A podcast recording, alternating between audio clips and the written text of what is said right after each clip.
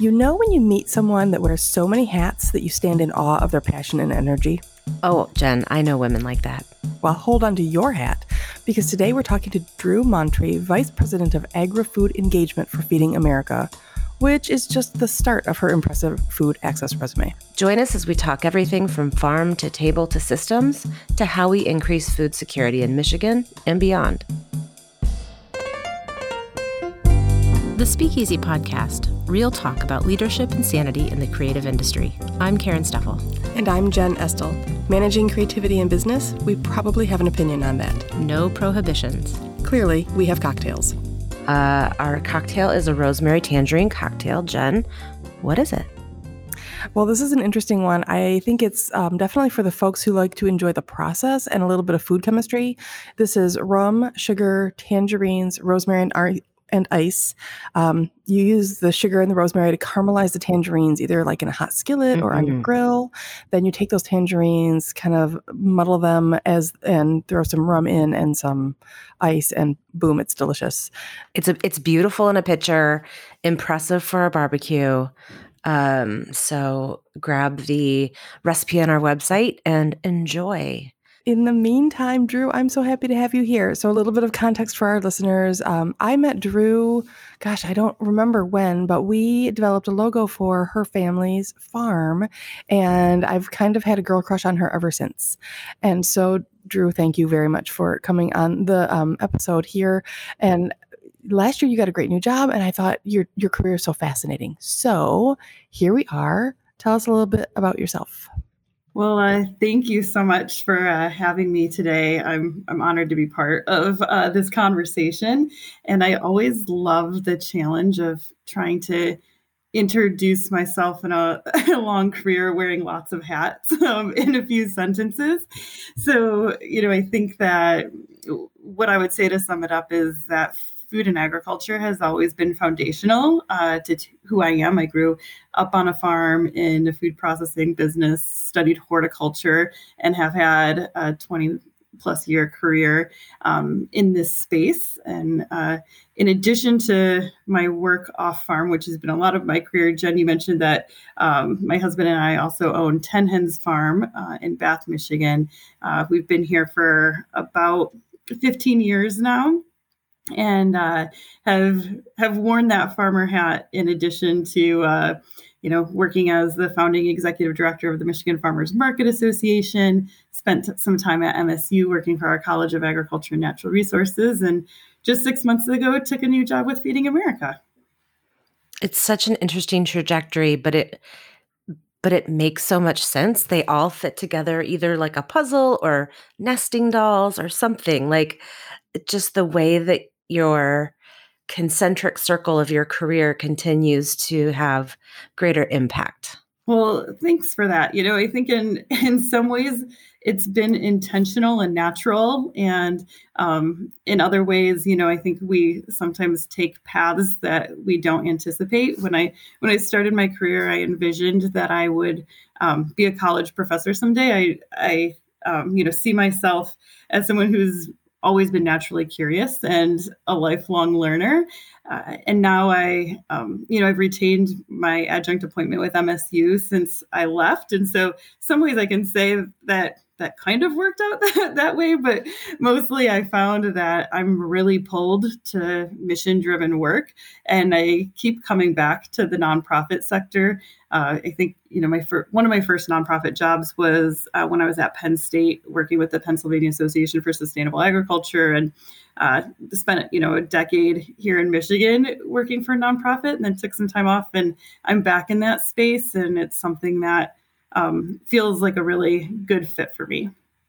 Before we get too deep into what you're doing now on the day to day, talk to us a little bit about your philosophy in terms of. Um, I think you, when we had a, an earlier conversation before the podcast, you had said that food is a fundamental right. And um, just philosophically, how has that driven you? How has that impacted the way that you manage your farm um, as an entrepreneur. Talk to us about that. Yeah, I think, I mean, I think that is my philosophy that food is a fundamental right. And uh, it's, you know something that I've you know learned through my education and career is that we we have a tremendously productive agriculture system. And i'm uh, constantly impressed and inspired by people who grow our food uh, you know here in michigan and across the country and, and globally. Uh, I also am disheartened, and you know when I see people facing hunger, uh, and that we have these inequitable systems that uh, people have the you know a lot of people have daily stressors when it comes to thinking about where their next meal is going to come from. In the US right now, we have about 38 million people who face hunger. We know that about 12 million of those are children. That's a lot. Those mm. numbers are staggering. Uh, and there's, you know, a lot of work that we need to do in this space. And so I think that, you know, it's a it's a network. There are a lot of people working in a lot of different areas. Hunger, you know, definitely, um, and food access and food security intersects with a lot of big complex issues poverty and housing and mental health and employment and education and you know the list goes on so infrastructure yeah exactly you know there's there's so many intersections here uh, so it takes uh, you know a whole lot of collaboration um, and people working together um, at a lot of different skills to address this um, but i think it's an area that um, we owe it to ourselves as a society to to solve and to invest in um, and i think it's something that we can do. We have the ability um, to resolve this. It's interesting to hear you talk about this because you have seen all all pieces of the scale, right? In um, your farmers market association work, you've you've worked with entrepreneurs and small businesses. You and your husband manage your own small business, so you understand the complexities there, and you've advocated on behalf of systems for quite some time. And now you're you're in your role at Feeding America, trying to improve systems and I, I can I just I can't wait to get into that. But like the scale from something small to something large, you've touched almost every part of it. And I find I find that fascinating and really powerful. And I feel like there's got to be a solution out there. Or is it too big to solve this this gap between ridiculous productivity of food and too many people still going hungry? How do we how do we get there? Yeah, I don't. Um, I don't think it's too big to solve. I don't think I would. You know, I definitely think it's a, a complex problem. I will say that you know, I I originally kind of came to this work in a very um, local, kind of small, mid-sized mindset. And you know, Jen, like you mentioned, I, have had the opportunity to work with a lot of diversified uh, food and farm organizations, um, and that are direct marketing and are really kind of focused on a very place-based local scale. And I think they're, um, I have a deep respect for that that's what we do at Ten Farm. Uh, you know, grow for a very local market, and um, and I also see that we've had these really kind of deep divides sometimes between local and regional uh, and global or different types of production methods you know that could be organic versus conventional or uh, you know just different kind of mindsets. And my my personal take on it is that um, there's really a role for different types of you know we have different philosophies and how we produce things but there's a role for all of us. And so i've you know worked on my career to kind of stay engaged at the at the local level the community level to you know be engaged at state level and and now working at the national level uh, and i think that's a lot of times you know in production and focused on uh, food systems but there's also the policy piece and the advocacy piece um, that goes along with it. And so I think that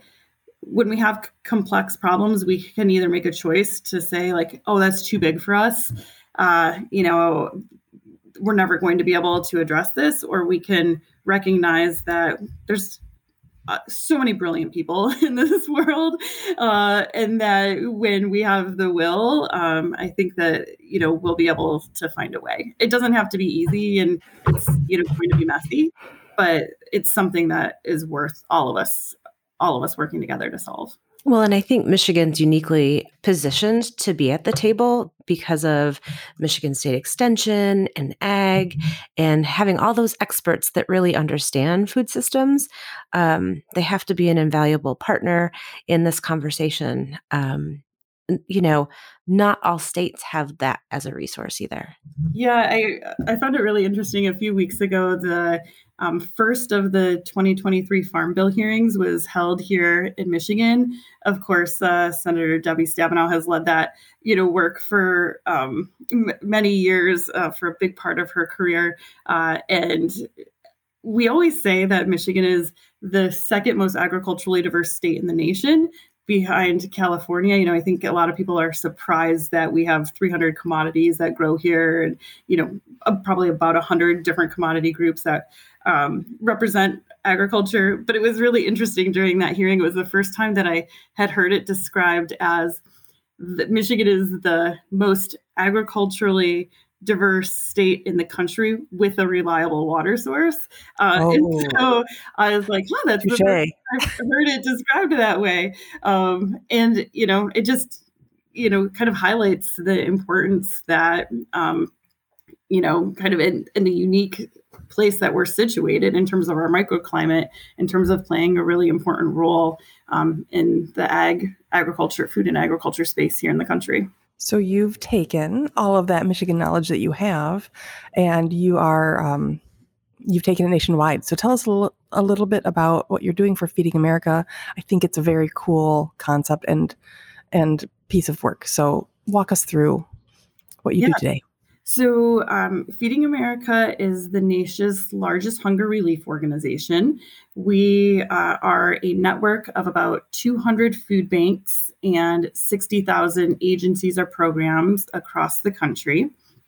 And my uh, role, I work on our supply chain team. And uh, my role, as you mentioned, is in agri food engagement. And so, what that means is that my team and I uh, of course, working in partnership with our other teams are really focused on increasing the amount of produce, protein, and dairy throughout the network. And so we know that when we listen to our neighbors facing hunger, that there's a big demand for nutritious foods. Uh, there's a demand for uh, produce, and there's a demand for um, you know protein and dairy, and that's something that the food bank network is really uh, working on increasing, uh, especially you know 40 years ago. I think it started with more of a kind of a non-perishable um, focus, and you know, how do we make sure that we're uh, getting food, whatever it is, you know, mac and cheese and peanut butter uh, to people. And we're really focused on um, kind of broadening that variety and being really intentional um, about the foods that we're able to provide across the network. And so, uh, for me, I love that work because I get to uh, you know bring my my background and my skill set in food and agriculture to this space and get to work with really an incredible team um, who's passionate about this work and think about all the possibilities um, that we have in front of us and identify when barriers come up and you know we're working with different uh, temperature requirements and transportation needs and logistics uh, but trying to be really thoughtful about you know, keeping people who are facing hunger at the center of our work, and how do we work through this uh, to make sure we have more produce, protein, and dairy in those spaces? It's it's a it's an interesting challenge as I think about any food drive that me or my family has participated in. It's always asking for non-perishables because obviously there's a not only a supply chain issue but a transportation requirement with fresh food. And when you look at things like the cost of fresh food and comparing that against the dollar meal at any fast food chain, you know how le- how much less expensive it is to feed somebody um, not nourish not nourishing food. So how do you overcome kind of the expiration date uh, with supply chain and transportation? You know, I think that Karen, I'm so glad you brought that up because it's a really, um, it's a really good point, um, and that there's definitely capacity building across our network and thinking about how we make sure that you know programs or agency partners that we're working with have access to refrigeration and and spaces to um, hold perishable products, and that we have you know refrigerated trucks or that to be able to move things those are logistical things. Um, and I think that the other important point here is, is, as you mentioned, that the cost of foods is, you know, is higher in these spaces and also it's rising in our current mm-hmm. context mm-hmm. and so you know we're seeing you know right now i think an average of about a 10% increase in food prices and when you look at things for you know animal proteins think like eggs or fish or meat or poultry it's you know probably closer to 14% um, and we're all impacted by the increase in transportation. We're we're all feeling that, and you know probably about a twenty percent increase in transportation costs. And so those are things that we need to be really cognizant of. Uh, you know, in our network, we work really closely with donors, um, and that's that's you know fin- financial donors. It's also food donors. So we work really closely with growers. Um, who are able to offer kind of zero cost or very low cost product, um, you know, where we're covering, um, you know, the costs that would have to harvest or to uh, package. And we're also, you know, trying to work with manufacturers and incredibly generous retailers, all to make donations to keep those costs down and then that allows us to use our resources to think about how do we subsidize transportation and how do we pr- provide you know resources to increase capacity. And all of those parts are really important. Does feeding america have any um, programs that are direct to consumer in term uh, uh, that are kind of that circumvent the the food bank model? Like i'm thinking of you know the teach to fish rather than give a fish model in terms of ur- urban gardens or community garden shares and things like that? So that all kind of works through our network. And so, you know, our 200 we work directly with our 200 food banks who work directly with their agencies there are definitely a lot of kind of best practices that are shared throughout the network uh, there are programs, you know, that are highlighted. So there's a program, you know, here in the greater Lansing area, the Garden Resource Program that's facilitated by the Greater Lansing Food Bank. That's, you know, really focused on how do we make sure that people have access to you know transplants and tools but also the knowledge to be able to grow um, grow food on their own. And there are i mean there's so many examples of programs like that across the country. So you know i think our role is really to facilitate that to share best practices and to help invest in it when we're able to can you talk to me for a minute a little bit about how your experience being a small producer has helped your experience in in building the systems to make this happen? And I, am curious as to whether the, sort of the CSA model, which when I was a kid, I don't think that existed. I don't know a little bit of the history of the CSA model and how that's informing how you're able to move fresh food in massive scale. Yeah. So um, you know, I think that for for in my experience, it's and kind of what translates to my role at Feeding America is more of my kind of production background and understanding what it takes uh, to grow uh, primarily vegetables is my background but you know fruits and vegetables and um, you know the produce that we hear on our farm. It's interesting, Jen, that you mentioned the CSA model, which stands for Community Supported Agriculture. I think you're right. I think in, in the US, it probably took off like mid 80s, um, but mostly on the East Coast at that point in time. We on our farm did not start with a CSA model in mind, which basically is a subscription model where um, you know you're your consumers invest in the produce at the beginning of the year. Um, for our farm, um, it's $800 for 25 weeks. And then they uh, pay, you know, they pick up our farm. It's every Wednesday they pick up their farm share, uh, which is a bag of fresh veggies, you know, eight to 12 different items we you know we started because adam and i adam's my husband we were both working off farm and you know adam was working at msu and it was kind of very doing that direct to consumer takes a, a, lot of time. And so we had started really more in the wholesale space uh, selling to local restaurants and to local retailers um, in the greater lansing area but you know we had a wider uh, we were selling in the Flint area, up into kind of Traverse City, kind of you know we had a wider triangle, I would say, of our of our distribution. And then um, in early 2020, when uh, the pandemic hit, we you know we're looking at the 12 kind of area restaurants that we typically sold to, and there was so much uncertainty. And in one day, we um, just changed our website and launched a farm box. And um, yeah, it was just like you know, very spur of the moment. Not a lot of um, business planning that went around with it, but it was a pivot. Um, you know, we had our greenhouse was full. It was March, and our greenhouse was full of plants, and we didn't know what the future held, and so um, we started a farm box in that you know first year. It's like we we are fortunate. We live on a we have a you know circle drive and we could set them up socially distanced and people could wait in line and come get their bag and we could do that in kind of a pandemic response mode.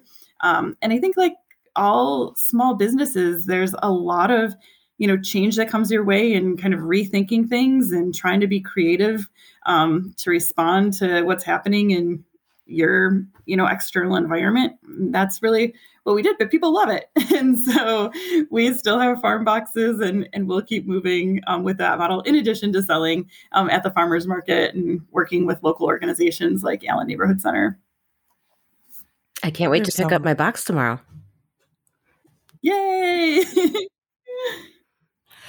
And then so in between you know we've talked a little bit about your um, 10 hens and we've talked about your role at feeding america but you you grew up at you grew up on the farm if i am not mistaken. I feel like you've always wanted to have your hands near dirt and you like to teach people about it. So is this just in your blood? Have you ever thought of something else? You know um, it probably is just honestly in my blood. I you know i'm very comfortable you know even though i work you know mostly behind a computer right now or um, am engaged in business meetings i have the best of both worlds because i also um, live on a farm and i get to spend time outside nearly every day um, a lot of times with my hand in the dirt i am you know I, I I'm not a reliable like labor source on our farm. I don't um I like to help when I can, but it's, you know, I'm I'm not kind of, you know, a part of what I would call our farm crew. Uh, but it's something that is really important to me. Um, I had, you know, I remember a time when I was in our vegetable garden, probably when I was in high school, thinking about what I wanted to be when I grew up. And I, I remember thinking I would, I would never work in an office a day in my life. And, and that didn't turn out that way. There's a lot of time that I spend in an office setting, but for me, it's a really good balance um, to have both. And there's something incredibly rewarding and fulfilling about um, growing food um, and growing food to be able to provide to our community and then being able to kind of you know take what i've learned and make that contribution to to a larger mission. It's interesting when i hear you talk about that um, there's a whole line of thinking that we haven't really gotten into about having two careers at once. You kind of have two careers at once and that's that's pretty special too that's a lot of juggling. Well, three because you have a family. Yeah, there's a lot of juggling here, and it's um, sometimes it's hard to um, make sense about it. You know, so you mentioned uh, one of you mentioned at the beginning, like wearing multiple hats, and I think that there was a very short phase in my life where I would try to like explain what hat I was wearing at that time, whether it was to like myself or to whoever I was talking to. So it'd be like, Interesting. okay, I have my farmer hat on, or I have my MIFMA hat on, which is the acronym for the Farmers Market Association, or I have my, you know, PhD student hat on right now, or I have my mom hat on. Um, and then it just like I couldn't even keep that it all straight. so I think I just recognized at one point in time uh, that I wear one hat, and that's of that's of who I am. But I um, there are a lot of things that I like to be engaged in.